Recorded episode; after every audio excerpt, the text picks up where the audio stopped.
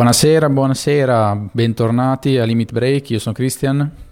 Ciao a tutti, benvenuti o bentornati, io sono Nicola. Stasera abbiamo un po' di ritardo, quindi niente, vediamo come, come funziona. Abbiamo un ritardo a livello di, tecnico, diciamo, e non, non, di registrazione in termini di tempo, ma proprio di, c'è un, un qualche, una qualche differenza appunto tra quello che io sento e che Nicola sente vediamo un po' come, come riusciamo a ovviare a questa cosa. Detto ciò, mh, novità degli ultimi giorni, siamo tornati in zona gialla, che bello, nonostante questo stiamo registrando a distanza per diciamo, problemi logistici personali. Nel frattempo io ho finito Persona 5 Royale, sono molto contento. Te, come sei messo adesso a giochi? Allora, io in questo momento non sto facendo JRPG, sto facendo Cyberpunk su PS5 e ho appena iniziato Hollow Knight su PS4. E devo dire che sono molto indeciso se scroccarti Persona 5 Royal allora che l'hai finito. Sono indeciso perché in realtà vorrei anche comprarlo, averlo, diciamo. E... E però, cazzo, però col fatto che è qui la tentazione, cioè che volendo sarebbe lì disponibile la tentazione c'è, ci penserò. Eh, valuta, valuta. Io nel frattempo l'ho, l'ho platinato senza volere perché diciamo è un gioco che appunto ha un come si può dire una parte extra che si può sbloccare seguendo certi eventi e eh, se si arriva a sbloccare questa, questa, parte extra e si finisce il gioco il platino non dico che venga da sé ma quasi cioè sono arrivato in fondo che mi mancavano due trofei per cui il giorno dopo mi sono messo lì e in mezz'ora ho completato quello che mi mancava eh, appunto non era voluto, però ecco, è un gioco che secondo me merita un, un certo impegno per, per, quanto è bello. Detto ciò, eh, stasera siamo qua per registrare un'altra puntata di una rubrica che avete già conosciuto, ovvero già prank, quindi facciamo una delle nostre classifiche. E questa sera ci concentriamo sulle boss fight, anzi diciamo che non per forza boss fight, però le battaglie un po' più epiche barra toste siamo stati un po' lì lì per capire cosa fosse meglio inserire, se farvi le nostre battaglie più epiche o le nostre battaglie più toste, alla fine abbiamo deciso di fare un po' un, un mix delle due. Sì, esatto, abbiamo deciso di accorparle, diciamo, in un'unica classifica perché poi andare a distinguerle sarebbe stato un po' fin troppo specifico, ecco. Eh, anche perché poi non dico che sia per forza così, ma molto spesso magari una battaglia molto epica è anche tosta e viceversa. E, um, volevo dire un'altra cosa, sì, esatto, non sono per forza boss fight, ma in realtà alla fine sì. Cioè, nel senso, non ci eravamo imposti questa regola, eh, però chiaramente parlando di battaglie più toste barra epiche, appunto, alla fine penso che saranno tutte boss fight, almeno da parte mia. Sì, sì, alla fine anche per me eh, direi che lo sono tutte o quasi, però ecco, sicuramente sono battaglie importanti. Aggiungiamo una cosa, eh, questione spoiler, ovviamente si parlerà appunto di giochi diversi, di battaglie che eh, magari alcuni di voi non hanno già affrontato, per cui il rischio spoiler c'è. Detto ciò, noi ci siamo confrontati prima del, dell'episodio e eh, dovremmo riuscire a parlarvene senza andare troppo nel dettaglio. Io ho effettivamente una di queste battaglie eh, che potrebbe essere considerata spoiler, ma quando ci arriveremo sopra ve ne parlerò in modo tale che voi abbiate o il tempo di staccare o di decidere se, se continuare perché secondo me non è un vero e proprio spoiler. In ogni caso, appunto, eh, saranno boss fight sparse su diversi giochi. Prima di dire la, la posizione, o meglio, prima di dire il, ehm, la, la, battaglia in questione, vi diremo qual è il gioco in modo tale che poi voi possiate decidere come, come procedere. Ecco. Sì, esatto, vi daremo il gioco e, e direi anche um, vi daremo un piccolo indizio che vi possa far capire se, se voler proseguire con l'ascolto di questa posizione o meno, però insomma diciamo che esatto, vi daremo comunque gli avvisi necessari, poi valuterete voi. E detto ciò, eh, dico anche che abbiamo deciso di fare 5 posizioni ciascuna, ciascuno, scusate, e quindi niente lista della spesa come con il primo episodio di Japrank con i Final Fantasy, sarà una roba un po' più eh, ristretta ma bella densa con eh, delle battaglie molto molto appunto toste barra epiche che ci ricordiamo per bene.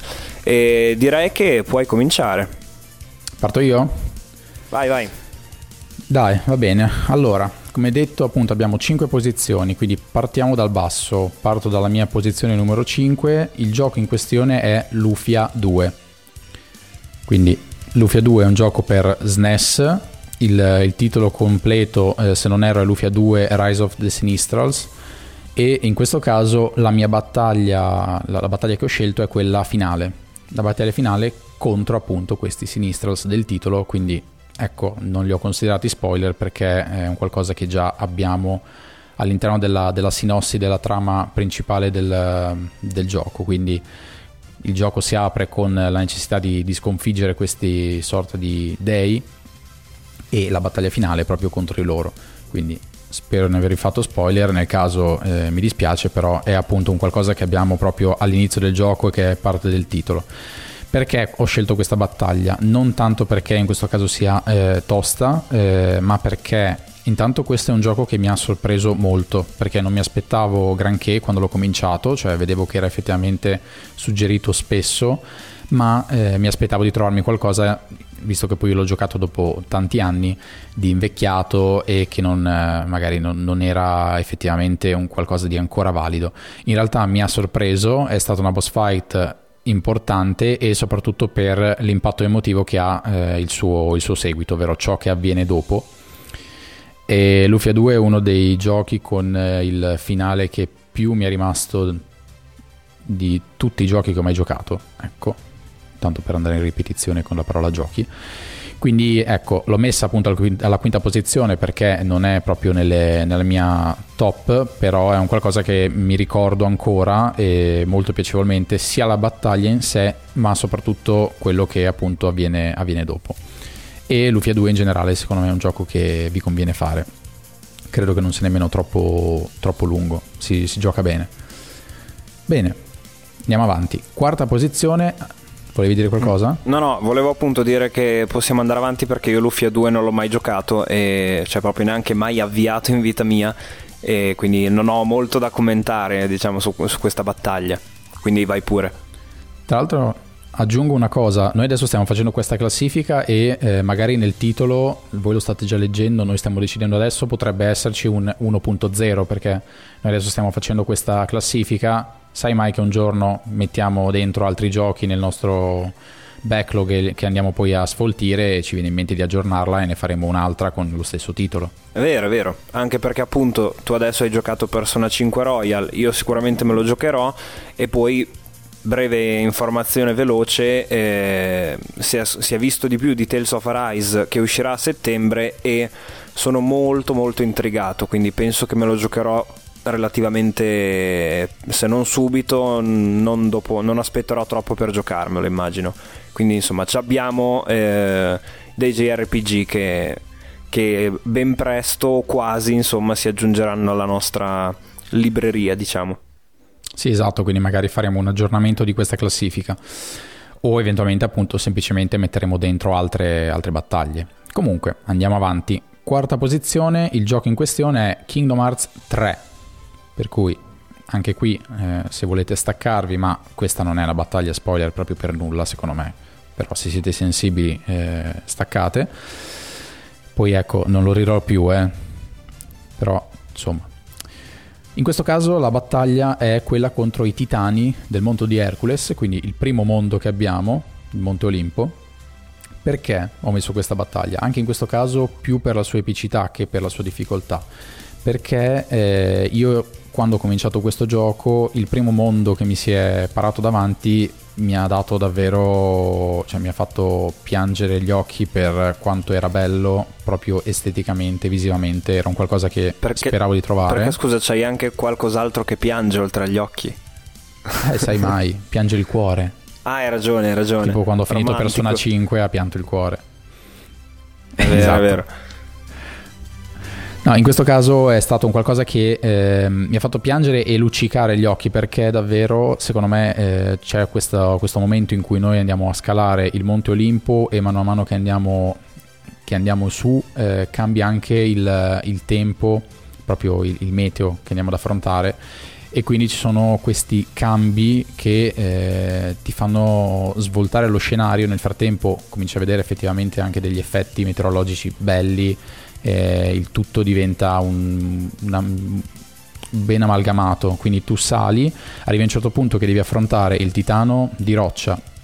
E già questa è una battaglia epica eh, perché appunto ti trovi soltanto contro di lui e dover salare, scalare una parete fino ad arrivare poi in cima e poi dopo qua diventa un, un tripudio di no sense molto belli a mio parere perché poi l'avevo appena iniziato perché cominci ad avere le giostrine di Dis- della Disney adesso te non l'hai giocato ma ci sono le giostre Disney e sono questi, questi attacchi speciali dove tu hai appunto o il, il tipo come si può dire la, la, giostra proprio quella classica con i cavallini, sai quella che ruota? Sì, che gira in tondo, no?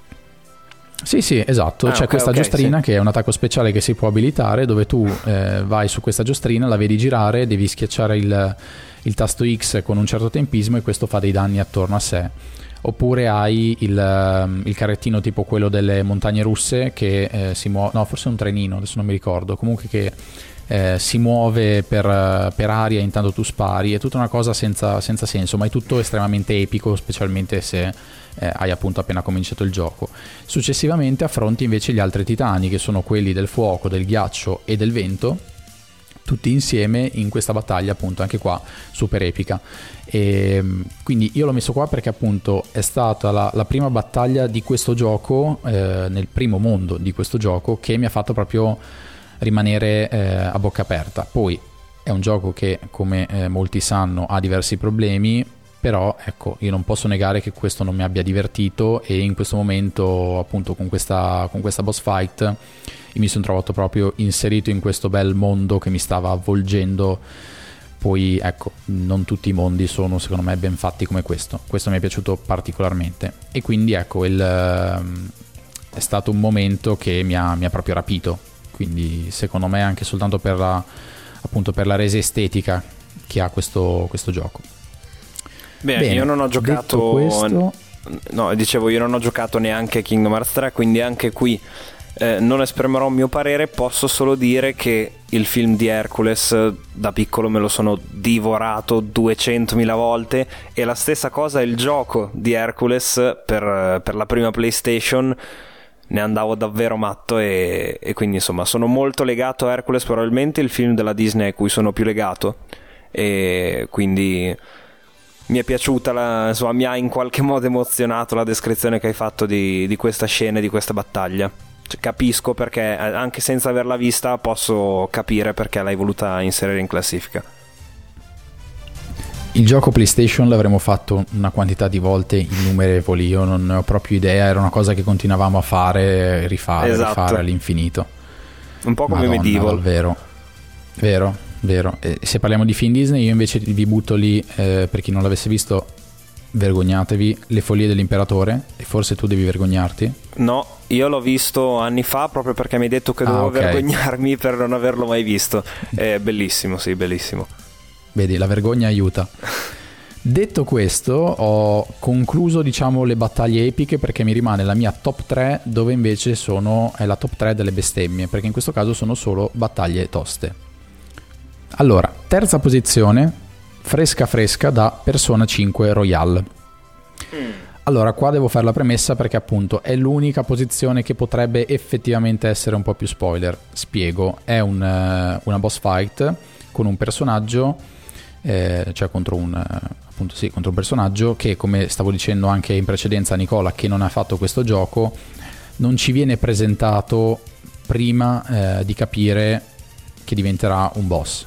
Cioè, per la struttura che ha Persona 5, dove praticamente noi viviamo il presente e poi andiamo indietro di flashback, eh, arriviamo a un certo punto del gioco in cui ci viene presentato questo, questo personaggio dicendo sostanzialmente bene avete fatto un bel macello con questo qui. E poi da quel momento in avanti il gioco eh, punta a farci rivivere quello che noi abbiamo appunto passato con, eh, eh, per andare dietro a questo, a questo avversario e quindi diciamo che si può già intuire che poi ci sarà una boss fight. Bene, fatto questa premessa, se volevate staccarvi, mi auguro che l'abbiate già fatto. La boss fight in questione è quella con Okumura, nel palazzo spaziale, chiamiamolo così, perché il, il tipo di palazzo ha queste, queste, sembianze. È una boss fight che avviene in più fasi, non mi ricordo adesso il numero preciso, ma eh, soprattutto è una boss fight molto eh, frustrante, quindi non semplicemente difficile perché non è effettivamente così complessa, però qual è il problema? Noi abbiamo intanto un timer e già questo mette ansia a prescindere quando hai una battaglia con un timer.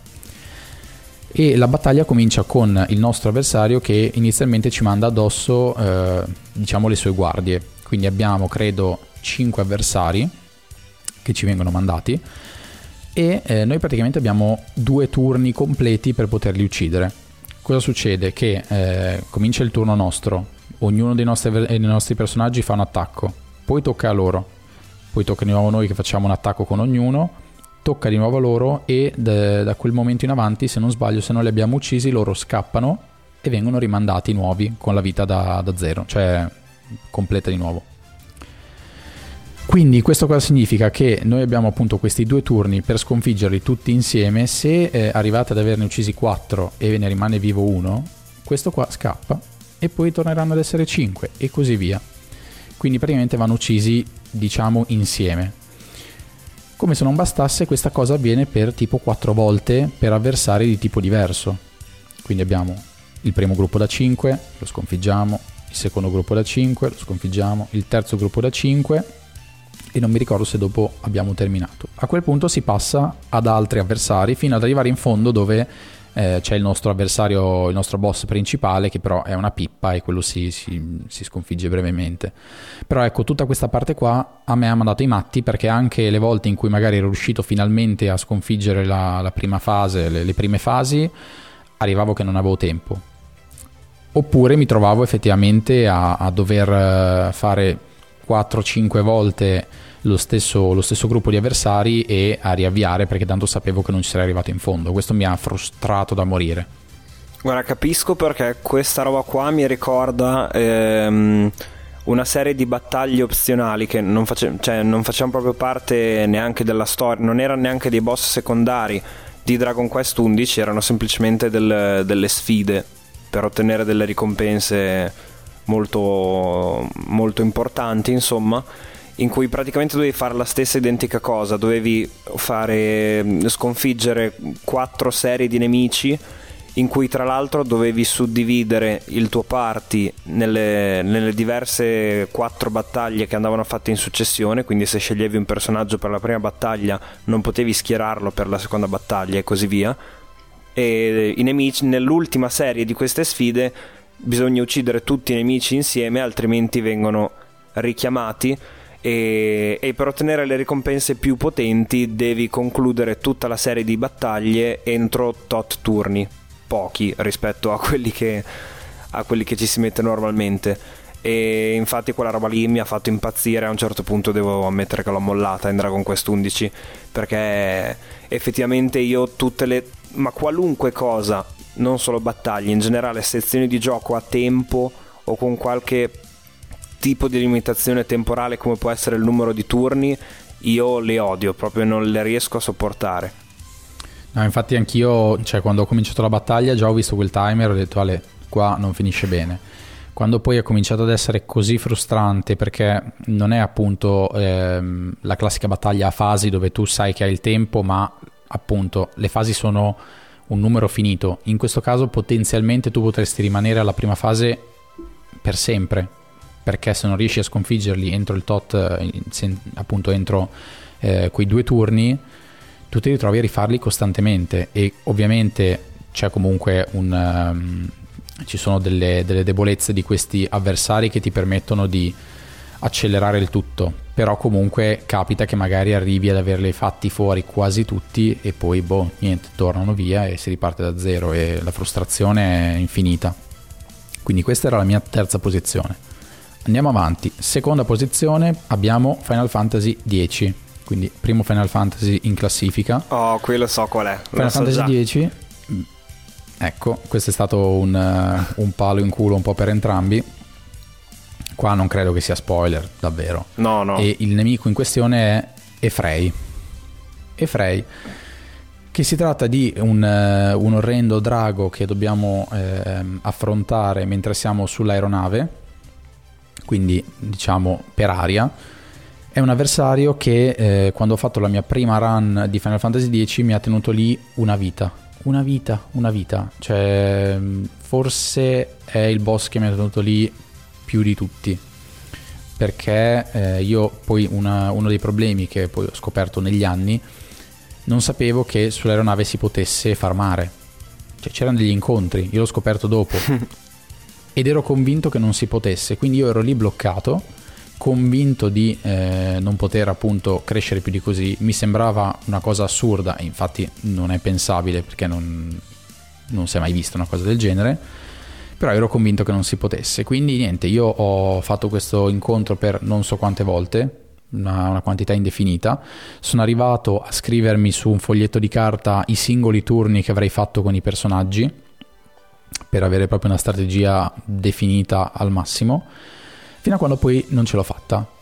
Sono riuscito a sconfiggerlo, felice da morire, e eh, successivamente a questo scontro, eh, diciamo, si ha un, uh, c'è un filmato, una cutscene, si arriva in una certa città e da qui si ha uno scontro con degli altri avversari che sono soldati da poco, ok? Quindi scontri relativamente eh, facili in tutto questo non si può salvare, cioè da quando si sconfigge Frey si arriva a fare queste battaglie ancora non si può salvare. Io lì sono morto. Sono morto ucciso da eh, quel, quel, robot che sta che su una gamba e che tira calci. Esatto. Esattamente.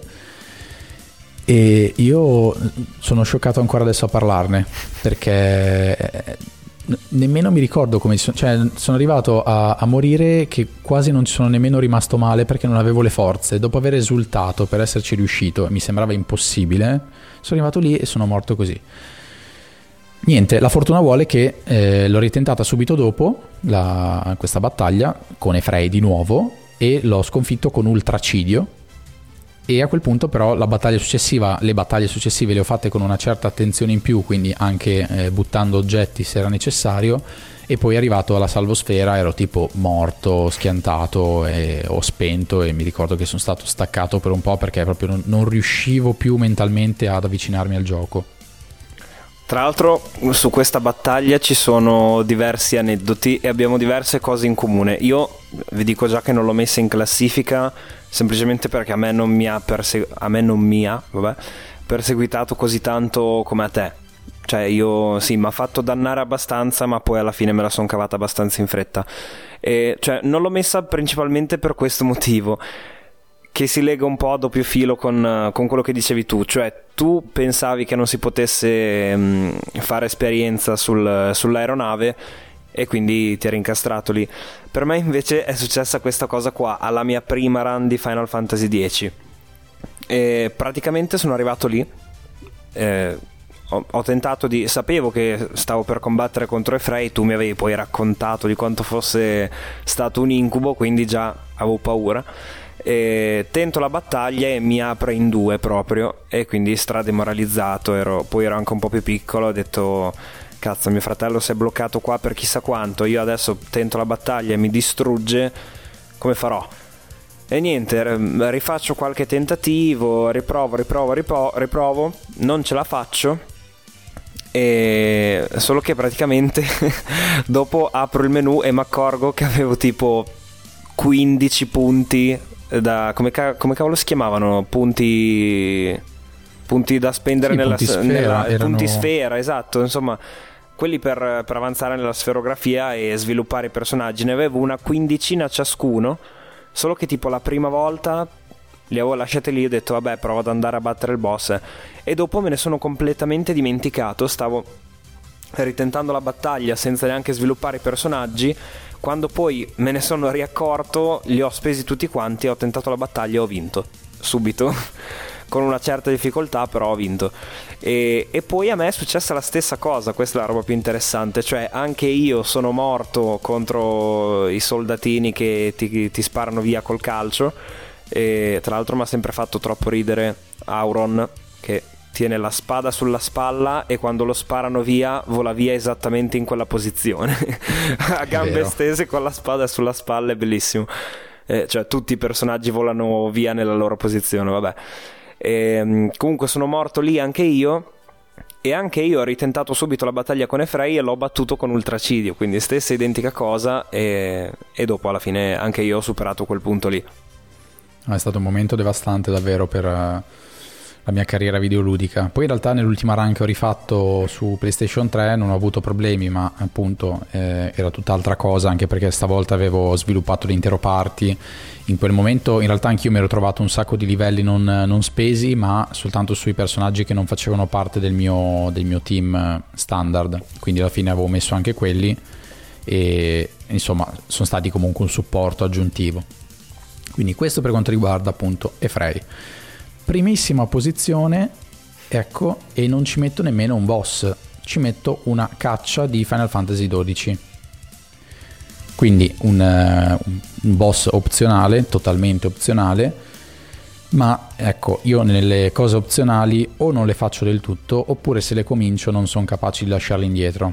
In questo caso la caccia in questione è la mousse bianca che detto così, tra l'altro, che... è bellissimo perché abbiamo parlato di draghi, titani e non so cosa, e poi in prima posizione una cazzo di mousse. Fa troppo Ma ridere. ti fotte per quello? Infatti, sta maledetta perché tu vedi sta mousse bianca, vedi, avevo anche la, la guida in cui ti faceva vedere sto, sto coso bianco correndo, dici vabbè è il classico budino, quanti ne abbiamo visti cioè, in esatto. Final Fantasy? Sono quelli che tu quando incontri sai già che devi usare la magia del colore opposto a loro e hai vinto. Easy, cioè una cosa standard. No, questa mousse è una roba allucinante. Poi magari mi direte che sono stato una pippa io, però mi è successo per due run su due, cioè io l'ho fatto la prima volta, ci ho perso una vita. L'ho rifatto di recente nella mia seconda run di Final Fantasy XII e ho patito ugualmente, cioè non è cambiato nulla. Si tratta di una battaglia con questo essere che intanto si trova vicino ad altri avversari, quindi già il casino parte da lì, perché per arrivarci tu devi affrontare altre battaglie e se sei sfigato in realtà ti beccano entrambi nello stesso momento e quindi ti, ti fregano e, e, devi fare un combattimento con uh, diciamo un party dimezzato Nonostante questo, anzi oltre a questo, eh, è tipo resistente a qualunque tipo d'attacco, eh, a quasi, eh, non mi ricordo se a tutti, i, no non a tutti, però comunque a una grande quantità di eh, status alterati. Quello che mi ricordo mi ha salvato è stata eh, lo status sonno, perché nonostante tutto questo macello ho scoperto, ma l'ho scoperto nell'ultima run, non nella prima che ho fatto. Quella volta là ho semplicemente farmato come un maiale e comunque ho fatto fatica. Cioè io sono arrivato a fare quella caccia con grande difficoltà, ma a riuscire a superarla e poi tipo non ho avuto più problemi da lì alla fine del gioco, per quanto mi ero allenato. In questa seconda run l'ho giocata un po' più di strategia, per cui alla fine sono riuscito a addormentarla, ho scoperto che era appunto eh, debole al sonno e eh, mi ero messo a, non mi ricordo lanciargli cosa contro, eh, comunque qualcosa di magico perché altrimenti lo, l'avrei svegliato. E eh, ci ho messo un po' perché è una roba lunga farlo in questa maniera qua. E tum tum tum e alla fine ce l'ho, ce l'ho fatta. Ma comunque appunto con una certa difficoltà perché quando poi si svegliava dovevi sperare di riaddormentarlo subito. Nel frattempo devi aver impostato i gambit in maniera corretta perché sennò i tuoi personaggi stupidi si mettono ad attaccare a caso e niente, questo l'ho messo appunto in prima posizione perché nonostante Efrei eh, mi abbia dato più bestemmie, questo mi ha sorpreso proprio perché a distanza di anni Efrei l'ho rifatto in scioltezza. Questo a distanza di anni io l'avevo preso nuovamente sotto gamba come la prima volta e mi ha, mi ha, aperto in due di nuovo, cioè ci ho passato davvero di nuovo una settimana dietro per riuscire a farlo, quindi niente, per me rimane e adesso ho ricominciato Final Fantasy XII, Zodiac Age proprio ieri e mi aspetto che mi aprirà di nuovo, però questa volta almeno ho la velocizzazione per cui se devo farmare un po' poco male, mi metto lì eh, 4 per e via. Esatto, infatti volevo proprio dire, adesso poi sta iniziando Final Fantasy XII per la terza volta, anche se in, in versione Zodiac Age, quindi ci farai sapere come andrà questa volta di nuovo sì, con la sì, faremo una, una, puntata. Una puntata dedicata alla mus bianca, ci sta.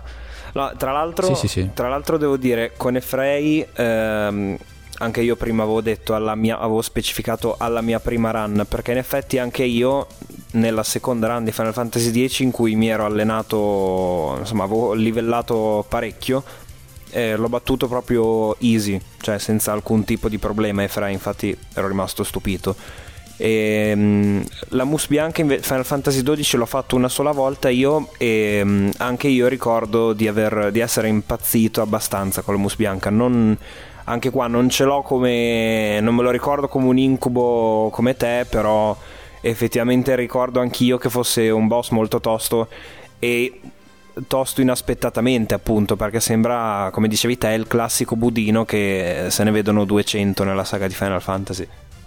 Sì sì penso che sia l'avversario che ho sottovalutato di più in assoluto. Cioè proprio ma di sempre. Perché l'aspetto non è quello che, che ti fa incutere timore molto bene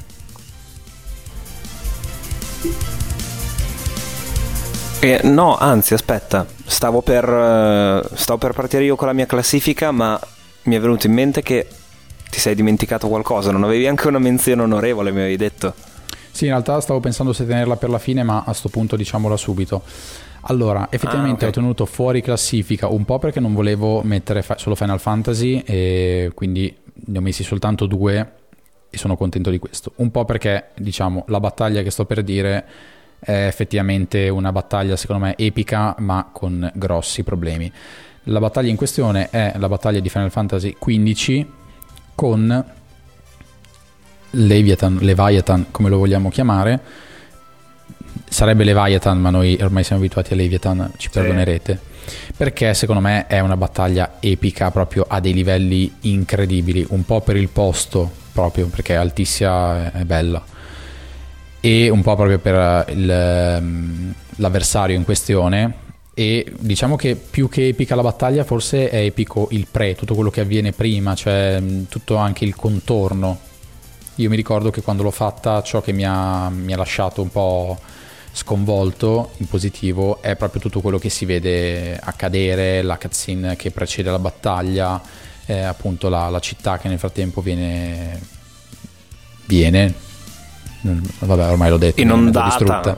sì no non volevo fare spoiler ma ormai sti cazzi. No vabbè ma alla fine si, si vede anche nei trailer praticamente. Sì, sì, no, si, si è visto 200 sì. volte Leviathan che inonda tutto quanto. Esatto. Quindi no niente di, di particolare. Però ecco quella è stata una battaglia secondo me epica che poi appunto ha un sacco di problemi perché la battaglia in sé è facile non è nulla di non è nulla di complesso, è anche una battaglia che diventa ripetitiva, noiosa, non, non, è gestita bene secondo me, però in tutto comunque è effettivamente molto epico e è uno dei momenti che mi è rimasto di più di, di quel gioco. Sì, io sono d'accordo, in effetti anch'io avevo pensato se mettere quella battaglia nella classifica, ma ho deciso di non metterla proprio per questo motivo, nel senso che se si fosse trattato solo di una classifica solo di battaglie più epiche ce l'avrei messa però qui stiamo cercando di fare, diciamo, concordare un po' le due cose, eh, eh, epiche e toste, e, e comunque sì, è molto epica la scenografia, è molto scenografica. Sì, esatto. Però, e, e, come dici tu, è molto epico il, tutto quello che succede prima e quello che succede attorno.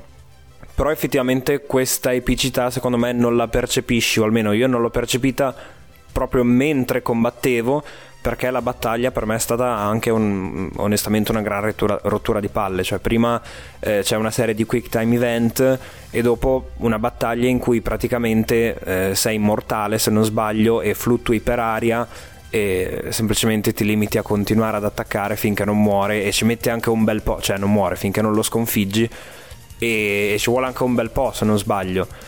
Quindi per me alla fine tutto il, mm, il, climax che si era creato prima fino a quel momento viene un po' demolito da questa battaglia che a, appena ti ritrovi nella battaglia dici wow che figata però dopo un po' che stai combattendo dici che palle sì, è più bella da vedere da fuori che da fare cioè io mi ricordo che l'ho visto quando esatto. l'hai fatta te e me la sono voluta di più di quando l'ho fatta io esatto Bene, ora eh, direi che hai finito con la tua classifica, se non vuoi aggiungere altro. Vai, prego. Ok, quindi comincio con la mia. Eh, ci metto subito io la menzione d'onore, che ce l'ho anch'io, così poi dopo andiamo lisci con la classifica fino alla prima posizione. E la mia menzione d'onore, forse qui sarà un po' scontato, eh, vado tranquillo perché non è spoiler, è la Ruby Weapon di Final Fantasy VII dico che sarà un po' scontato perché è uno dei boss segreti più, più chiacchierati, insomma più conosciuti in generale de- tra tutti i JRPG, eh, ma la metto come menzione onorevole perché io praticamente in Final Fantasy VII, ovviamente parliamo di Final Fantasy VII originale, eh, io ho battuto la Emerald Weapon eh, di cui anche in questo caso mi avevi fatto parecchio terrorismo e vabbè non solo tu in realtà insomma è molto chiacchierata anche sul web come uno dei boss opzionali più tosti. le weapon chiacchierate. Esatto. E poi c'era anche la questione della limitazione temporale che però in realtà puoi eh, rimuovere e che comunque si tratta di una limitazione di mezz'ora quindi fa capire che comunque è una battaglia tosta che richiede del tempo. Eh, però fatto sta che io ero arrivato ehm, a combattere contro l'Emerald Weapon che avevo eh, non tutti i personaggi però i tre personaggi che tenevo nel party al livello 100 o 99 adesso non, probabilmente 99 eh, insomma il livello massimo. E alla fine l'Emerald Weapon l'ho battuta anche senza troppe difficoltà non mi ricordo se al, penso al secondo tentativo e, insomma comunque non mi ha fatto dannare più di tanto e invece ero sicuro, cioè da, da, come ne avevo sentito parlare, ero sicuro che non sarei neanche riuscito a batterla. Allora, una volta che l'ho battuta, mi sono gasato. Ho detto, cazzo, sono fortissimo, sono un figo della Madonna. Vado a battere anche la Ruby Weapon subito. Vado e non c'è stata la minima speranza. cioè, ho provato, tre, ho provato tre o quattro volte e tutte le volte dopo due minuti mi sono ritrovato con un solo personaggio in battaglia perché eh, praticamente faceva questa cosa stronzissima per cui ti rimuoveva definitivamente i membri del party dalla battaglia, non è che li uccideva, non potevi proprio resuscitarli farli tornare e quindi niente. La metto come menzione onorevole perché non l'ho mai battuta, eh, però l'ho voluta citare perché eh, cioè, è stato qual- qualcosa che mi ha sconvolto. Sono arrivato appunto convintissimo, carichissimo dopo aver battuto la Emerald Weapon e con la Ruby invece non c'è stata minimamente storia. Sì, tu, sono quei momenti. Tu hai battuto anche tu solo la Emerald, giusto? Sì, sì, sì. Io la Ruby proprio non ce l'ho mai fatta. E anzi, mi ricordo che la prima volta con la Ruby eh, per me è stata con un salvataggio non mio quando ancora non capivo bene come funzionassero certe cose della PlayStation, c'erano queste demo che venivano vendute ogni tanto con all'interno, oltre alle demo dei giochi, c'erano dei salvataggi che tu potevi portarti nel, nella tua memory card. E io mi ero preso questo, questo salvataggio di Final Fantasy VII eh, per sbaglio, perché nemmeno avevo capito come funzionasse, e avevo questa partita di un altro giocatore con eh, Cloud che era stato rinominato in Adam, Va bene, ok, sorvoliamo. Ah, è vero, forse me l'avevi raccontato. Non, non, sapevo tutta sta faccenda, ma il fatto che Cloud si chiami Adam mi dice qualcosa, quindi secondo me me l'avevi raccontato. Sì, poi faremo anche un episodio sulla questione del rinominare i protagonisti perché è una cosa che ci scusa. sta a cuore. Scusa, mi sta venendo in mente una cosa bellissima che quando ero alle elementari eh, che giocavo, mi ricordo Final Fantasy IX è stato il mio primo JRPG no? e l'ho iniziato per la prima volta alle elementari, ma anche se poi in realtà l'ho finito rigiocando anni dopo, però insomma l'avevo iniziato alle elementari e c'era questo mio compagno di classe eh, che ci giocava anche lui. mi ricordo che aveva chiamato Steiner eh, Mauro. Ma tra l'altro Mauro è un nome che ci sta perfettamente. Cioè... Ma ci sta bene, infatti è quello il fatto, ci sta pure bene. Ma cavolo. Prima o poi lo rifarò comunque una run con Mauro. Facciamo tutti una run con nomi italiani che però si, ci stiano bene con il personaggio. No, dai, eh. dai. Comunque c'era questo Adam e eh, io appunto avevo, ma anche perché non avevo mai finito Final Fantasy VII quando avevo preso sto, sto salvataggio, quindi era questo salvataggio fuori dal Gold Saucer e eh, io avevo visto questa roba rossa in lontananza e mi ero avvicinato e avevo cominciato lo scontro. Avevo una squadra super cazzuta, piena di master materia e quant'altro. Niente, stroncato in due, eh, nel momento in cui poi ti comincia a spazzare via la gente, se non sai un minimo la strategia da seguire, ti, ti, spezza, ti spezza, le gambe subito. Quindi niente, mi è rimasto sempre lo shock e non, non mi sono mai cimentato fino in fondo. Sì, esatto, devo dire che poi mi, cioè, anche io non mi ci sono mai applicato per bene, nel senso che ho provato appunto in realtà 3-4 volte e ho visto che perdevo subito e ce l'ho data su, magari studiandosela un po' o anche magari andando a cercare qualche guida, un po' qualche consiglio su internet si poteva fare, non lo so, però eh, in quel momento ho lasciato perdere, poi non sono mai più tornato. Quindi niente, chiudiamo la parentesi menzione onorevole che alla fine è forse quella di cui avrò parlato di più e partiamo con la quinta posizione che mi rendo conto che sarà probabilmente considerata un po' una cagatina, cioè non è non è niente di che, probabilmente sono l'unico che metterebbe questa battaglia in classifica, ma eh, si tratta del massacratore delle sabbie di Dragon Quest XI. E dico che probabilmente è un po' una cagatina perché non, non è chissà quale boss, è semplicemente non, sì, uno dei primi boss si incontra abbastanza all'inizio del gioco e Intanto io ho staccato la telecamera perché mm, c'è la, la rete che salta Ah, ok, ok. Mi ero un attimo fermato proprio perché non capivo cosa stesse succedendo. Niente, facciamo finta di niente, eh, proseguiamo. Eh, dico che potrebbe essere considerato un po' una cagatina perché, dicevo, è in realtà uno dei primi boss che si incontrano eh, durante il gioco.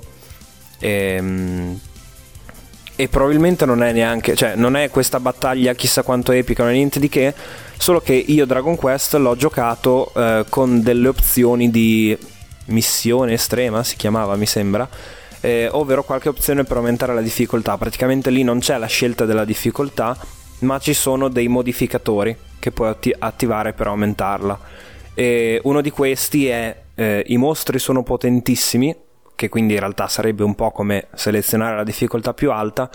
E, e poi ce ne sono altre. Ho attivato il fatto che non si potesse fuggire dalle battaglie, anche se poi questo essendo un boss, no, insomma, non si poteva fuggire di default e avevo attivato anche il fatto che non si ottenesse esperienza dai nemici troppo deboli, troppo più deboli di te.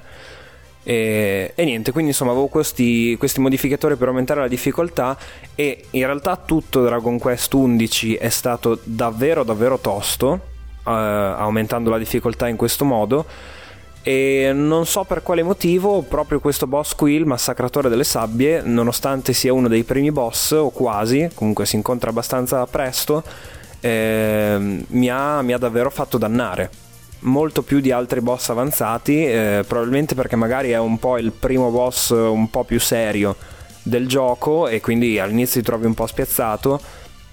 E quindi insomma ci sono rimasto per un bel po' e ho riprovato tante tante volte, ci sono state delle ore, non mi ricordo se addirittura ho lasciato perdere quella sera ho ripreso il giorno dopo e, e non mi capitava da un bel po' non mi capitava da un bel po', quindi ho deciso di inserirla perché è stata un po' una novità. Devo dire anche che mi mancava un po' eh, ritornare a trovarmi nella situazione eh, di andare continuamente incontro al game over e dovermi studiare per bene una strategia. Un po' c'era, mi era risuccesso con Final Fantasy VII Remake, con alcuni boss, però alla fine neanche troppo. Cioè, il fatto di dover applicare una strategia e studiarsela per bene sì ma di impallarsi per un po', quello no.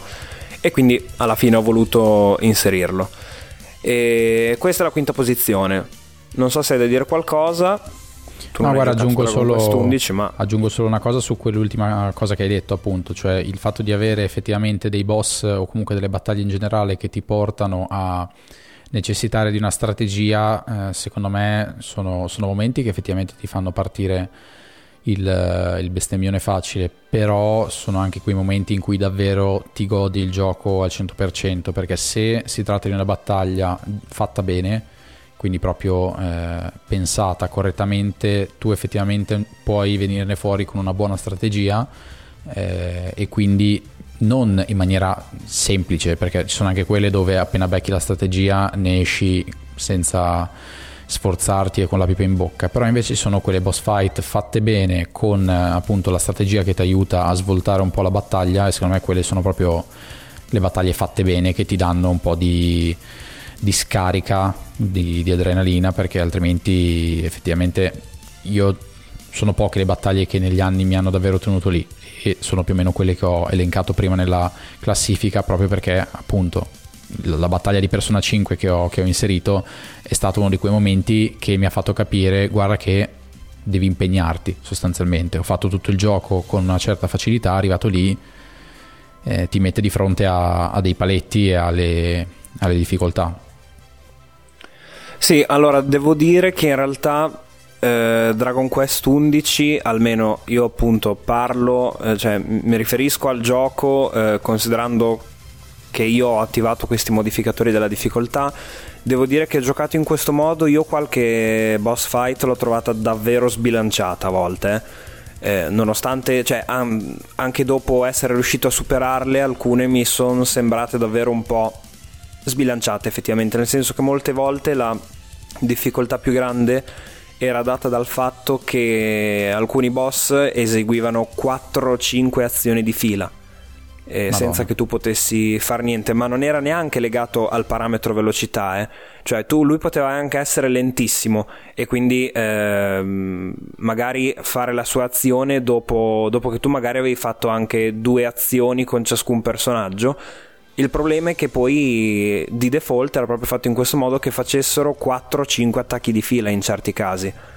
E mh, questa cosa non mi ha fatto impazzire. Non so se fosse così anche senza la difficoltà aumentata, però mi sembra un modo un po' forzato per aumentare la difficoltà se fosse così. Preferisco che, che gli aumenti altri parametri, insomma, o piuttosto che gli aumenti il parametro velo- velocità. Eh, perché diciamo che comunque se un boss, se un nemico è molto veloce, quindi esegui azioni molto frequentemente, tu comunque tra un'azione e l'altra hai modo di curarti, di fare qualcosa per, per certo. salvarti. Certo. Tu invece, se, quando ti capita di arrivare ad un boss, eh, magari hai tutti i personaggi con tutti, con tutti, gli HP e tutti protetti e tutto quanto, ma magari lui se fa 5 azioni di fila senza che tu possa fare niente, se, se hai sfiga che, che fa quelle azioni, quelle mosse un po' più bastarde, ti fa secco così, in questo modo.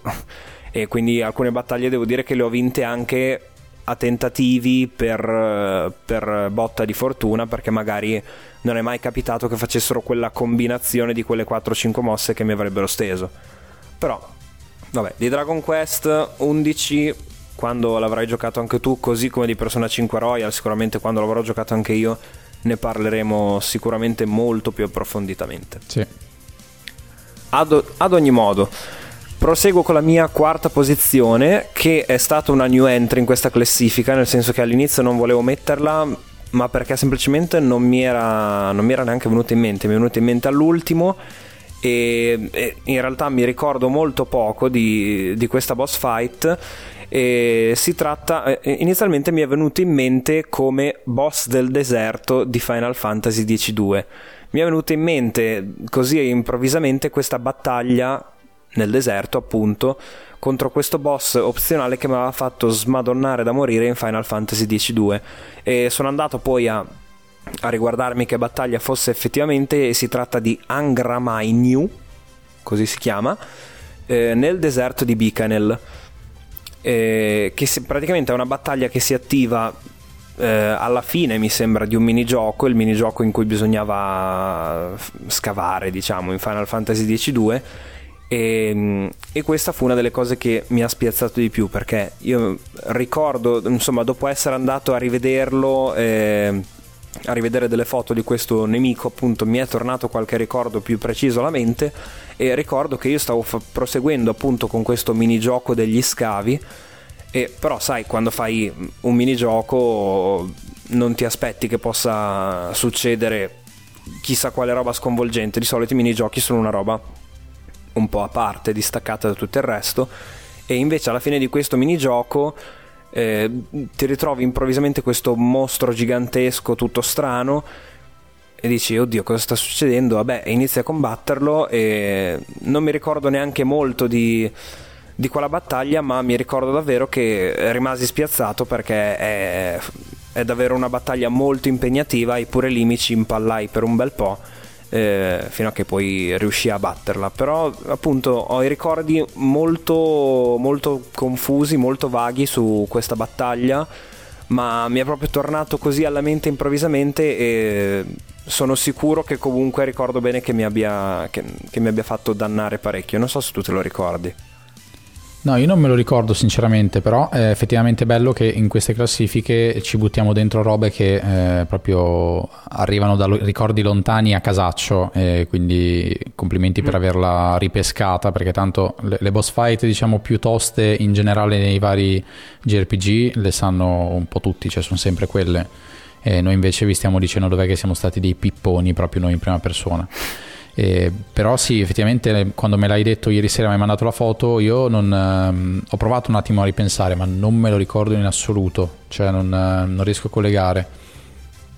Eh sì sì no ma ci sta infatti appunto io mi è venuto in mente questo ricordo molto sfumato e solo andando a riguardare un po' di cose mi è tornato alla mente qualcosa di più eh, però sì l'ho messo comunque in quarta posizione perché eh, ricordo se non altro che, che fu molto molto difficile.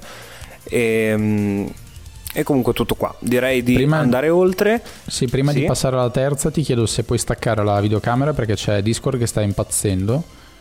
Prova a staccarlo un che attimo, palle. vediamo se... Intanto che te stacchi, eh, ne approfittiamo per ringraziare i ragazzi del Triangolo Nerdangolo che ci hanno ospitati a casa loro per un episodio Giusto. crossover che potete trovare cercando loro, perché noi mi sa che non abbiamo il link da nessuna parte. E... No, vabbè, l'abbiamo messo nel canale Telegram, quindi se volete unirvi al canale Telegram lì c'è il, il link all'episodio, che abbiamo parlato un po' di RPG, JRPG, RPG, JRPG.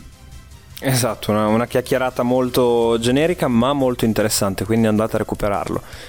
E detto ciò, proseguo, terza posizione, quindi arriviamo sul podio e qui ci ho messo una battaglia che eh, al contrario delle, delle, prime due che erano più toste che altro qua ci ho messo una battaglia che in realtà non è tostissima ma eh, la reputo una delle battaglie più epiche eh, di tutti i JRPG che io abbia giocato ovvero Luca Blight di Suikoden 2 ora anche questo non lo considero spoiler perché il fatto che prima o poi si combatterà Luca Blight è chiarissimo praticamente fin dall'inizio del gioco.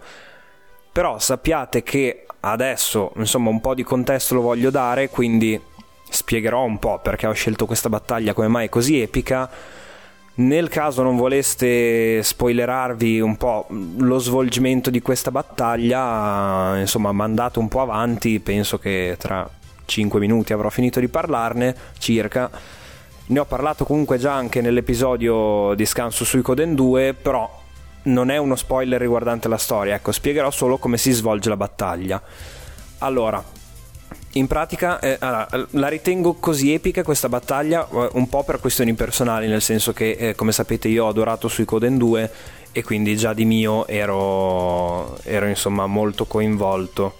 Ma comunque a parte questo anche in generale penso che obiettivamente sia eh, una battaglia appunto molto epica e coinvolgente perché praticamente funziona in questo modo e prima di arrivare alla battaglia vera e propria eh, si ha ah, anzi scusate un, un, attimo di contesto. Luca Blight è eh, il, il, principe del, del regno che è il nostro nemico diciamo del regno avversario eh, nella storia del gioco e è un po' è conosciuto e temuto da tutti quanti come il miglior spadaccino del mondo e, ed è anche ritenuto non umano, cosa che probabilmente in effetti non è, non viene spiegata questa cosa nel gioco, però eh, vediamo quanto sia disumanamente crudele e potente e quindi insomma già il gioco te la fa percepire come una battaglia che sta arrivando molto, molto intensa, con tanto di pianificazione strategica da parte del protagonista e, e degli altri personaggi principali. Insomma, te la fanno proprio, ti fanno salire la, l'attesa per questa battaglia. Dopodiché, prima di arrivare alla battaglia vera e propria, si ha eh, una sorta di battaglia campale, che, mh, di battaglia strategica che ci sono ogni tanto in Suikoden 2 in, in stile Fire Emblem, diciamo, in stile eh, gioco strategico appunto, però abbastanza semplificate, in cui ci scontriamo con l'esercito eh, di Luca Blight. Una volta finita questa battaglia, eh, praticamente ci saranno, eh, dovremo formare tre parti, ciascuno da sei personaggi, perché in Suicoden 2 eh, i, i parti sono appunto formati da sei personaggi, ne dovremo formare tre e quindi probabilmente saremo anche costretti a inserire dei personaggi che noi non abbiamo magari sviluppato chissà quanto durante il gioco e, e dovremo affrontare Luca Blight con uh, alcuni soldati del, del, suo esercito ma quelli si eliminano molto in fretta l'avversario principalmente Luca Blight in questa serie di tre battaglie usando i tre parti diversi eh, il cui ultimo party sarà quello capeggiato dal nostro protagonista e quindi presumibilmente quello che avremo eh, costruito come il party più potente per dargli il colpo di grazia e sono tre battaglie appunto una di fila una dopo l'altra senza la possibilità non solo di salvare ma neanche di riposarsi un attimo diciamo. Molto lunghe cioè o perlomeno comunque tutte e tre le battaglie una dopo l'altra alla fine vanno a, a impiegare un bel po' di tempo. E come se non fosse abbastanza alla fine dell'ultima battaglia c'è uno scontro uno contro uno tra il protagonista e Luca Blight, uno di quegli scontri di Suicoden 2 che si svolge un po' col, ehm, col principio del, del, sasso carta forbici. E per maggiori dettagli andate a riascoltare il nostro episodio di Scan. E, ehm, e, una volta vinto quello, finalmente avremo concluso la battaglia e potremo tirare un sospiro di sollievo. Quindi non è che sia comunque una battaglia facile, cioè non, non, scorre, eh, non, scorre, via così liscia. È abbastanza impegnativa, niente di stratosferico, ma comunque una volta conclusa la battaglia ci sentiamo davvero esausti perché eh, è molto lunga e scandita da diverse fasi, se vogliamo considerarle tutte, appunto 5 perché battaglia campale, eh, tre parti con cui combattere e poi duello finale. E, e quindi me la ricordo con, ehm, con grande emozione e ricordo che una volta finita mi sentivo, mi sentivo davvero di aver compiuto un'impresa. Quindi ecco il motivo per cui l'ho messa in terza posizione. Non l'ho messa più in alto solo perché appunto non è poi così difficile. Io me lo ricordo effettivamente come momento complesso anche perché io sto male tutte le volte che devo usare eh, i personaggi di cui non mi interessa nulla. Quindi questa è una problematica esatto. che mi porto dietro un po' con tutti i giochi e mm, infatti poi apprezzo molto quando abbiamo magari un party in cui eh, come dire il, tutto viene fatto girare bene eh, un esempio è Final Fantasy VI dove comunque alla fine ci troviamo ad avere sì dei personaggi lasciati da parte però nel corso del gioco li usiamo un po' tutti a rotazione o Persona 5 che secondo me è quello che riesce a gestire questa cosa meglio di qualunque altro gioco, secondo me. E non posso dare troppi dettagli, però ecco, diciamo che mm. Persona 5 riesce a bilanciare le cose in una maniera tale che tu ti trovi eh, non costretto, ma proprio per tua volontà ad utilizzare tutti i personaggi a rotazione in contesti diversi perché ognuno ha delle caratteristiche che eh, te lo fanno preferire ad un altro in alcuni momenti e viceversa. Poi magari hai comunque i tuoi preferiti, quelli che magari sono un po' più fissi, eh, però ecco mi sono trovato spesso a cambiare il party anche in corso durante un, uh, all'interno di un, di un, dungeon e quindi ecco questo secondo me lo, lo rende un, un, plus importante. Ah, quella in effetti è una roba che eh, a me piace un sacco quando c'è, ovvero il fatto di stimolarti a, ad usare tutti i personaggi e non solo quei 3-4 di solito sì. eh, che puoi tenere nel party ed è una cosa che secondo me fa eh, sia Dragon Quest 11 di cui ho parlato prima eh, sia Final Fantasy X secondo me anche eh, diciamo la, la, principale differenza che ci può essere è che ad esempio in Dragon Quest 11 eh, i pers- tutti i personaggi guadagnano sempre eh, esperienza anche se non entrano in battaglia, guadagnano la stessa esperienza di chi è entrato in battaglia. Okay. Quindi alla fine tutti si sviluppano più o meno equamente e alla fine quindi eh, anche, viene anche molto comodo a volte alternarli durante la battaglia perché pure in Dragon Quest 11 puoi cambiare lo schieramento dei personaggi durante la battaglia come in Final Fantasy X. E in Final Fantasy X però invece chi non prende parte alla battaglia non guadagna esperienza, quindi lì in effetti eh, è interessante il fatto di poter usare tutti i personaggi che tutti possono essere utili a seconda del contesto però in effetti viene un po' a pesare alla lunga il fatto di dover inserire tutti quanti ad ogni battaglia, fargli fare almeno eh. un turno se si, vuole, se si vogliono sì. sviluppare tutti quanti. Infatti è poi quello che io ho fatto nella mia ultima run di Final Fantasy X, ma è una cosa devastante, cioè io ho fatto tutta la mia eh. run di Final Fantasy X girando tutti i personaggi per ogni singola battaglia. Idem eh. io la seconda, esatto, e Effettivamente ti viene da farlo una volta che capisci come funziona, cioè che funziona così, eh, ti viene da farlo semplicemente perché mh, non credo di sbagliarmi proprio perché avevo approfondito questa cosa. La quantità di esperienza che guadagnano rimane uguale, cioè mh, non viene suddivisa solo perché ci sono più personaggi eh, in battaglia. Almeno quello, dai. E quindi se tu non li fai tornare è un po' come se tu stessi sprecando dei punti esperienza e quindi mi, mi veniva da farlo sempre. Sì, sì, però io da questo punto di vista sono, sono totalmente a favore del, della, del mettere, dell'agevolare il giocatore, diciamo, di, di, rendergli la vita un po' più comoda. Cioè, è, è come anche per, per la meccanica del farming di per sé in generale ormai nel, nei, nei, JRPG, ma anche RPG in generale più recenti, più moderni, è stata un po' snellita questa roba perché in effetti è una meccanica molto old school che magari qualcuno può apprezzare, però eh, non si può negare che sì. sia noiosa, cioè eh, insomma quindi io da questo punto di vista preferisco di gran lunga quando... Cioè se il gioco ti invoglia ad usare tutti i personaggi allora fammi guadagnare esperienza a tutti quanti anche se non entrano in battaglia per come la vedo io. Sì sì sì, ci può stare. Ok, ora proseguiamo, andiamo avanti con la mia seconda posizione e qua parliamo di The Legend of Dragoon. E qua non saprei sinceramente se considerarlo spoiler o no, nel senso che aspettate a correre via spaventati, adesso vi spiego, eh, non farò spoiler, cioè no, non parlerò diciamo del, di quello che succede a livello di storia relativamente a questa battaglia perché onestamente non me lo ricordo, cioè eh, è un punto del gioco quello lì che davvero è molto nebuloso nella mia mente. E, ehm, però già il fatto di dire quale sia il boss potrebbe forse essere considerato spoiler, non è un personaggio importante della trama, ve lo dico già, è un, un mostro, diciamo.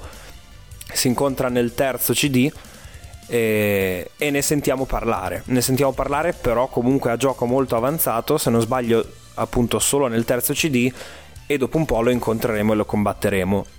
Queste sono le premesse, adesso decidete voi cosa fare. Io adesso vado. Questo mostro è il drago divino eh, boss fight che appunto affronteremo eh, nel disco 3 su 4 e che eh, è probabilmente questa forse, forse, è questo il mio caso di, di, boss fight che per più tempo mi ha tenuto impal- impallato lì eh, in tutta la mia storia da videogiocatore diciamo o meglio eh, perlomeno nei JRPG eh, perché altrimenti sarebbe Bloodborne che ciao però vabbè, ehm, quindi è un po' il mio Efrei questo, perché eh, ricordo che è forse l'unica, l'unica boss fight che mi ha tenuto lì per giorni, giorni, giorni e i giorni passavano, io continuavo a riprovarci e non ce la facevo e sono arrivato a un punto che ero davvero sconsolato, cioè in tutti gli altri casi, compresa quella che sarà la mia prima posizione, il peggio che è successo è che provassi tanti tentativi quel giorno, quella sera lì e poi decidessi vabbè basta oggi non ho più riprovo domani. Il giorno dopo riprovavo e ce, lo facevo, e ce la facevo. Col drago divino non c'è stato verso cioè, ci sono rimasto per tanto tanto tempo per diversi giorni e mh, mm, ricordo anche qui relativamente poco di questa battaglia. Ricordo solo che comunque c'erano. Il, il, boss era diviso in tre parti, diciamo, quindi si potevano bersagliare tre parti diva- diverse del boss, cosa che mm, accade molto spesso nelle, nelle battaglie un po' più impegnative ed è, è, è, una cosa che ci sta tutta, insomma, è anche, è anche, interessante perché poi si può sviluppare anche lì una strategia su quali parti distruggere per prime e così via, eh, però è anche una cosa che a me molto spesso mette in difficoltà. Eh, quando in diverse boss fight perché poi mi trovo sempre in crisi non so mai se, se attuare la strategia del me ne frego di tutto e bersaglio direttamente il corpo principale, diciamo, del boss per finirlo il prima possibile, perché altrimenti se mi metto a distruggere le altre parti eh, sto lì troppo tempo e dopo un po' mi uccide. Eh, oppure se appunto attuare la strategia contraria e dire distruggo prima le parti così poi mi facilito la vita anche perché poi molto spesso le parti eh, si rigenerano, molto spesso funziona così. Nel, drago, nel, caso del drago divino non mi sembra che si rigenerassero e quindi se non sbaglio alla fine eh, sono riuscito a batterlo in questo modo, che è poi il modo in cui probabilmente eh, è previsto che si affronti, cioè distruggendo le varie parti. Però è stato davvero un incubo, cioè mi stavo davvero demoralizzando e pensavo di non farcela più, poi alla fine un giorno ce l'ho fatta, tutto qui. Questo l'hai giocato anche tu, quindi l'hai affrontato anche tu, non so se hai qualche, qualche sì, ricordo. Sì, è stato, è stato un momento tosto anche per me, anche se non ho eh, in mente un, un, momento particolare, cioè più che altro un evento particolare legato alla battaglia, se non appunto semplicemente che si trattava di qualcosa di, di, bello tosto. Questa cosa che hai detto sul distruggere le parti invece è un cruccio che anch'io mi porto dietro spesso e di solito affronto appunto i combattimenti in base a questa, questa caratteristica della rigenerazione, quindi magari rompo una parte, vedo se si rigenera, se si rigenera abbandono e vado dritto sul corpo. Se invece non si rigenera, allora magari a quel punto, già che ci sono, vado con tutte le parti e poi vado, eh, vado sul corpo centrale. Sì, bene o male anch'io faccio così. Eh, però ecco sì, qui è andata così. E ci siamo, direi, siamo arrivati alla fine, manca solo la mia prima posizione e qua diciamo che si chiude un po' il cerchio, cioè chiudo con quello che ho iniziato, ovvero di nuovo Dragon Quest 11. Perché come vi ho detto, con la difficoltà aumentata è stato molto molto impegnativo Dragon Quest 11 e qui parliamo allora vi dico senza fare spoiler per ora che parliamo del boss finale di Dragon Quest 11 ora qua è molto complesso parlarne nel senso che ci sono delle precisazioni da fare l'ho tenuto alla fine cioè caso vuole che comunque l'avrei messo sicuramente in prima posizione. A maggior ragione lo metto comunque in prima posizione così l'ho tenuto alla fine perché è probabilmente quello che potrebbe fare un po' più paura a livello di spoiler per chi non l'ha giocato. Sappiate che farò una qualche precisazione riguardo per farvi capire cosa intendo di cosa sto parlando però non, non, non vi racconterò eventi della storia quello no. Non so come altro darvi Vabbè, indizi migliori scappare... di così quindi esatto. Esatto insomma Andiamo, allora, praticamente eh, Dragon Quest 11 ha un endgame molto molto molto corposo. E alla fine dell'endgame c'è un nuovo boss finale che è il boss finale, il boss finale appunto dell'endgame, ma può essere in realtà considerato il boss finale a tutti gli effetti del gioco vero e proprio perché purtroppo a me non è piaciuta questa cosa, l'endgame è fondamentale a livello di storia, cioè eh, buona parte della storia si scopre lì, quindi non è semplicemente il fatto di andare in giro a, a finire le cose secondarie rimaste in sospeso e quindi così è. Ora, io tra l'altro vi avevo accennato al fatto di aver finito Dragon Quest 11, mi sembra di aver detto tempo fa, eh, quando l'ho detto, che l'avevo finito più o meno, potrei aver detto una cosa del genere. Quello che intendo è proprio che io il gioco principale l'ho finito, il boss finale, diciamo, l'ho battuto. E um, dopodiché mi sono ritrovato nell'endgame, mi sono giocato tutta la storia principale, diciamo, dell'endgame. Sono andato a combattere il boss finale definitivo proprio. E dopo 220 ore di gioco, ovvero il gioco che, gioca- che, che ho giocato più a lungo in tutta la mia vita, mi ha fatto il culo, ma proprio fumandosi la sigaretta nel frattempo, come si direbbe a Bologna, con la paglia. E la paglia sarebbe la sigaretta, appunto. e, ehm, e, quindi ci sono rimasto molto male. Ora, io quando dico eh, prima posizione, boss finale di Dragon Quest 11, intendo tutti e due i boss finali, sia quello del, del gioco della storia principale, sia quello dell'endgame.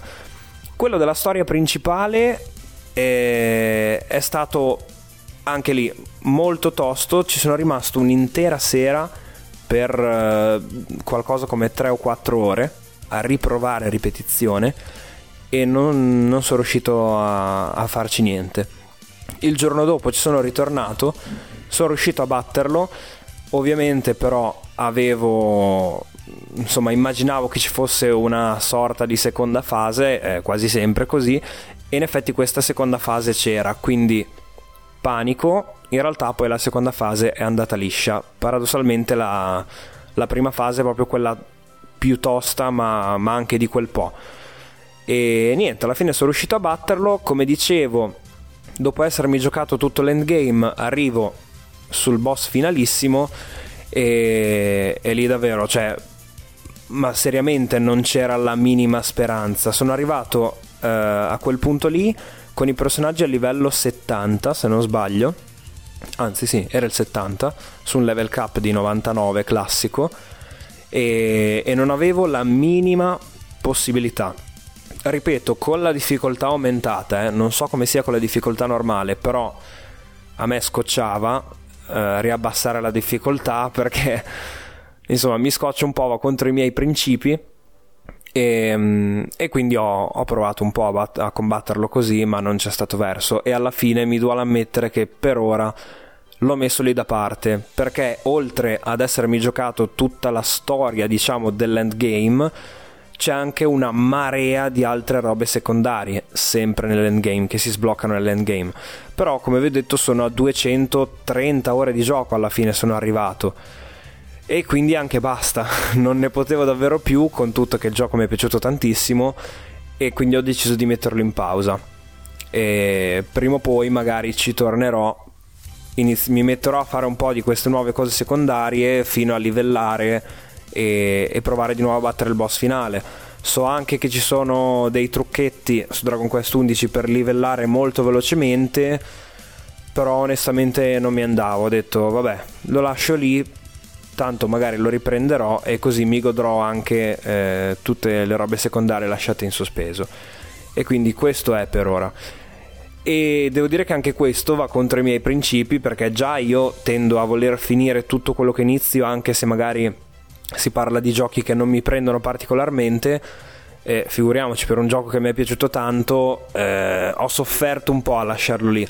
Però davvero dopo 230 ore, dopo quasi un anno che lo portavo avanti, ho deciso di far così. E quindi direi che dopo tutto questo pippone, il boss, o in realtà i boss di, Dragon Quest 11 si meritano la prima posizione. E qua chiudo, direi. È interessante perché sono cose pensi? molto fresche per te, nel senso che non, siamo, non sei andato a mettere in prima posizione. Oddio, sto perdendo la voce. Scusatemi. E non sei andato a mettere in prima posizione un, uh, una boss fight o qualcosa che hai fatto quando magari eri piccolo e meno esperto, ma parliamo di una cosa recente, quindi che insomma ti ha messo alla prova nonostante l'esperienza. E, ecco, io per esempio, sì. se eh, fossi nella tua situazione, eh, cioè nel senso se capitasse a me eh, pur di finirlo avrei, abbassato la difficoltà perché proprio l'idea di lasciare lì una cosa a metà come dicevo prima mi, mi uccide quindi piuttosto avrei, avrei tolto la, eh, la, difficoltà più alta pur di arrivare in fondo a completarla. Sì non posso negare di averci pensato. È una cosa estremamente ehm, personale però sì, sì, no, ma io capisco benissimo, anzi, appunto, ci ho pensato pure io. E il ragionamento che ho fatto alla fine è stato eh, se adesso abbasso la difficoltà o mi metto a usare quel trucchetto che so esistere per, liverra- per livellare scusate, velocemente, sì, ok, dopo così me lo finisco e almeno l'ho finito. Però eh, dall'altro lato ho pensato, magari se adesso lo metto un po' lì, lo lascio un po' lì in sospeso e stacco un po' da Dragon Quest magari più avanti mi verrà voglia di riprenderlo e, e col fatto che devo ancora sconfiggere il boss finale avrò lo stimolo per, eh, per fare anche tutte le, le quest, secondar- quest secondarie non proprio, quelle le ho finite, però insomma altra roba secondaria eh, che mi è rimasta in sospeso, perché se invece so già che se io eh, sconfiggessi il boss finale non ci tornerei mai più a fare la, a fare le, le, robe secondarie rimaste in sospeso perché su questo so che siamo uguali e una volta finito il gioco sì, sì. Facciamo, facciamo, fatica a proseguire con le cose lasciate indietro dobbiamo fare prima tutto il resto e poi finire la storia E quindi Sì, alla fine ho deciso di fare così per questo motivo, però boh, adesso valuterò, cioè c'è, c'è caso che se mi accorgo che tra un anno non l'ho ancora ripreso in mano, lo riprendo in mano magari solo per appunto abbassare la difficoltà e finirlo, vedremo. No, infatti a noi ci piace, a noi ci, ci piace archiviare le cose, in effetti, quindi una volta terminato, è terminato e messo da parte. Anch'io quando arrivo in fondo eh, so già che se metto da parte un gioco dopo che l'ho terminato è difficile che lo riprenda per fare quelle cosine secondarie che mi sono rimaste in giro. Cioè anche tipo God of War sono arrivato fino in fondo, so che c'è un sacco di roba volendo secondaria da fare, ci ho perso 10 minuti ma quando mh, so di non avere un, eh, un finale all'orizzonte non, eh, non mi viene da, da rimettermi lì. Sì, esatto, io stessa identica cosa. E niente ragazzi, abbiamo finito a questo punto però saremmo anche curiosi di sapere cosa ne pensate voi, se voi avete, cioè se no, perché tutti ne avranno qualcuno, insomma, quali sono vostri, le vostre battaglie più odiate, am- amate e odiate, che sia appunto che siano le più epiche o le più toste che mi hanno fatto dannare per eh, giorni, mesi, anni. E quindi niente, fatecelo sapere se volete lasciare un commento, se volete entrare nel gruppo Telegram per parlarne assieme, se volete farci sapere a noi fa molto piacere. Sì, la boss fight probabilmente più tosta dei nostri ascoltatori è proprio ascoltarci, perché mh, l'altra volta abbiamo fatto tipo un'ora e mezza, un'ora e quaranta, non mi ricordo, e avevamo però eh, 15 giochi e passa da mettere in classifiche. Stavolta per fare due classifiche da 5 posti siamo andati oltre l'ora comunque. E vabbè, eh, sì, pace, è sempre il solito discorso. Ovviamente an- anche, questa, anche questa doveva essere una puntata sotto l'ora in teoria, ma eh, non ce la possiamo fare davvero. Sì, sì, Eh, che vabbè. poi io adesso sto dicendo Ci spezzettatelo, ma così. ovviamente se, ascoltano, se stanno ascoltando questo momento dell'episodio vuol dire che hanno ascoltato tutto quello che c'era prima, quindi ormai è tardi. Eh, vabbè. E vabbè, insomma, è andata così. Ad ogni modo, eh, vi ricordiamo che potete ascoltarci bene o male su tutte le piattaforme di podcast, quindi Spotify, Apple Podcast, Google Pod- Podcast, Overcast, Radio Public, Castbox e chi più ne ha più ne metta. Ah, Eh, giusto, aspetta, vi ricord- aspetta, aspetta, aspetta, aggiungo una cosa. Sì. Eh, oltre, vabbè, al solito YouTube su cui siamo, ora ci trovate anche su Amazon Music, che è una novità. Ah, Lo giusto. sai, Nicola, che ci trovano su Amazon Music? Giusto, giusto, sì, lo sapevo, giuro che lo sapevo. E aggiungo un'altra mai cosa. ric- non mi sarei mai ricordato di dirlo. Potete anche chiedere al vostro Alexa di eh, riprodurre il podcast Limit Break. Se voi gli chiedete, Alexa, riproduci il podcast Limit Break, lei eh, lo riprodurrà. Quindi ecco, adesso avete pure questa, questa opzione qua per ascoltarci. Non vedo l'ora di tornare a casa tua solo per vedere questa cosa fighissima. Eh no, io ho Google Home. Quindi ah, niente. cavolo. Eh, niente. Però forse Vabbè, lo posso fare lo fatelo stesso. però, assolutamente. Bene, molto bene. Voi fatelo e vi ricordiamo anche che potete trovarci su ehm, Instagram, Facebook, Twitter, Twitter. e canale e gruppo Telegram, come diciamo sempre, quindi canale per rimanere un po' informati sulle news principali, gruppo per discutere con tutti noi di videogiochi, ma anche di mozzarella e cipolla e cetriolini del Mac e, e di qualunque cosa. Perfetto. Potrà suonare strano, ma in realtà è, è proprio di questo che si è parlato Sì. in questi giorni. Molto bene, quindi detto ciò eh, vi salutiamo e speriamo che abbiate gradito anche questo episodio, speriamo che vi piaccia la rubrica già prank e ci rivediamo ad un prossimo episodio, quindi ciao a tutti. Ciao.